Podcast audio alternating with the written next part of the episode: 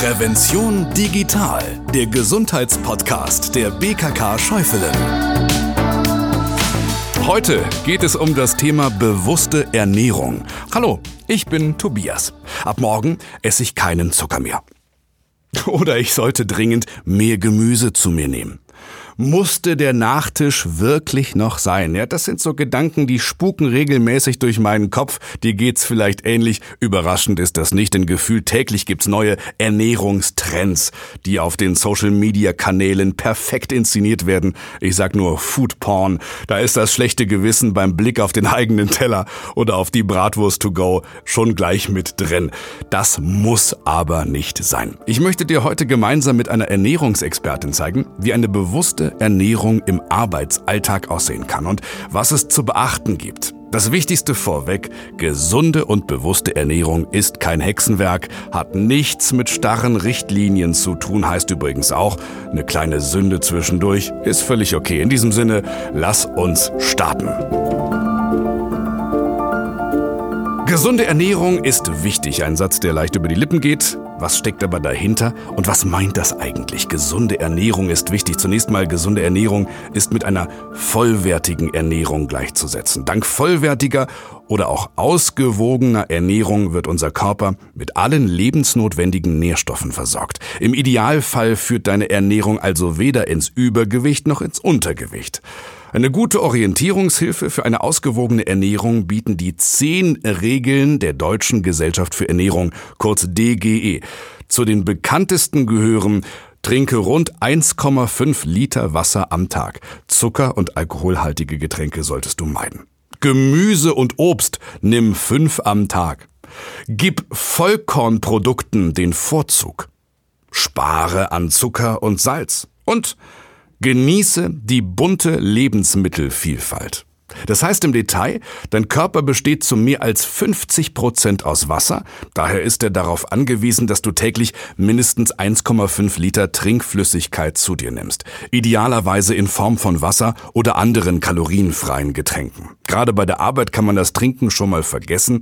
Stell dir am besten an deinen Arbeitsplatz ausreichend Wasser oder hab immer eine Trinkflasche bei der Arbeit dabei. Für die Kaffeetrinker unter uns auch Kaffee darf zur Trinkflüssigkeit dazugezählt werden. Drei bis vier Tassen Kaffee pro Tag sind völlig in Ordnung. Die drei wichtigsten Bestandteile der täglichen Ernährung sind Kohlenhydrate, Eiweiß und Fett. Die lassen sich über eine abwechslungsreiche Lebensmittelauswahl bestens abdecken. Wenn du darüber hinaus noch eine bunte Vielfalt auf deinem Teller wiederfinden willst, dann gehören auch Mikronährstoffe dazu, wie Vitamine und Mineralstoffe. Das heißt also, versuch täglich an die fünf Portionen Gemüse und Obst zu denken, also drei Handvoll Gemüse und zwei Handvoll Obst für die Arbeit kannst du dir immer schon kleine Snackportionen gut vorbereiten und Vollkornprodukte sind Weißmehlprodukten vorzuziehen. Heißt für dich, frag beim nächsten Besuch beim Bäcker einfach erstmal nach einem Vollkornbrot mit mindestens 90 Prozent Vollkornmehlanteil. Zucker und Salz sollten sparsam zum Einsatz kommen, das heißt konkret nicht mehr als 10 Teelöffel Zucker pro Tag. Die sind meist in Limonaden, Fruchtjoghurts, Honig, Marmelade und Süßigkeiten schon drin. Und der Salzstreuer, der sollte möglichst nicht zum Nachsalzen verwendet werden. Da überschreiten wir die empfohlenen 6 Gramm Salz pro Tag sowieso schon mit einer durchschnittlichen Aufnahme von circa 10 Gramm. Ja, und schon durch das Einhalten dieser simplen Regeln kannst du das Risiko für einige Erkrankungen wie Herz-Kreislauf-Erkrankungen, Diabetes, Fettstoffwechselstörungen minimieren. Es lohnt sich also. Ich möchte dich aber nicht länger jetzt mit der trockenen Theorie langweilen. Ich möchte dir vorstellen, wie du das kleine Einmaleins der ausgewogenen Ernährung bestmöglich in deinen Alltag integrieren kannst. Beruflich und privat. Auf geht's.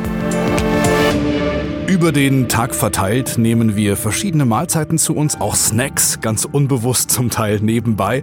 Wie reflektiert man also bestmöglich sein Ernährungsverhalten? Das fragen wir Sarah. Sie ist Diätassistentin und Ernährungswissenschaftlerin. Ich finde sehr schön, um sich selber mal einen Überblick zu verschaffen, das Ernährungsprotokoll zu führen, also wirklich mal den Status quo bestimmen. Was esse ich eigentlich wann, wie viel, wovon? Und ganz spannend finde ich, das Essmotiv zu notieren, also zu gucken, weshalb habe ich eigentlich gegessen? Hungergefühl, Stress, Langeweile, Frust, Ärger, Belohnung, Entspannung. Da gibt es halt viele Gründe. Und dann kann man natürlich im Ernährungsprotokoll einfach mal schön überprüfen, wie häufig esse ich eigentlich Obst und Gemüse. Da gibt es die schöne Empfehlung fünf am Tag, das heißt zwei Handvoll Obst, drei Handvoll Gemüse. Und dann kann man mal schauen, Weißbrot, Vollkornbrot, was überwiegt.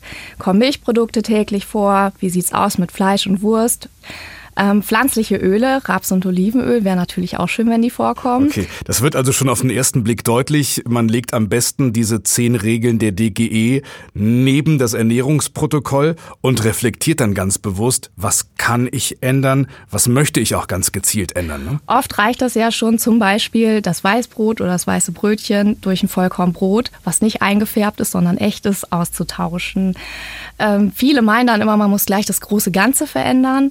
Aber es reicht eigentlich völlig aus, sich Kleinigkeiten vorzunehmen ganz überspitzt. Du isst bisher gar kein Obst und jetzt äh, denkst du dir, okay, ich versuche mal einmal täglich ein Stück Obst einzubauen, ganz bewusst. Wenn man das auf eine Woche hochrechnet, sind es halt schon sieben Stücke Obst. Rechnet man es auf einen Monat oder ein Jahr hoch, dann ist das natürlich schon eine ganz andere Hausnummer. Und Ernährung ist was, da empfehle ich immer langfristig zu denken. Wir werden leider nicht, wenn wir uns eine Woche lang gesund ernähren, denken, wow, jetzt fühle ich mich total super. Wenn man so richtig intensiv Sport macht, hat man sofort einen schönen Muskelkater und das Feedback vom Körper. Bei Ernährung ist das eher so, ja, was mache ich die nächsten 10, 20, 30 Jahre? Okay, danke schön, Sarah. Klar ist also, ausgewogene Ernährung ist etwas sehr Komplexes, zeigt oftmals erst auf der Langstrecke positive Effekte. Wenn du den Wald vor lauter Bäumen nicht mehr siehst oder die Zucchini nicht vor lauter Gemüse, dann starte die Ist-Analyse und für ein solches Ernährungsprotokoll. Eins ist klar, Ernährungsprotokoll zu führen ist anstrengend, aber ich verspreche dir, das lohnt sich wirklich. Wir kennen unsere Ernährungsfehler und eigentlich wissen wir auch, wie es besser laufen könnte, aber durch das Protokollieren kannst du dir nochmal richtig bewusst machen, was schon sehr gut läuft und wo deine Ernährung kleine Schwachstellen aufweist.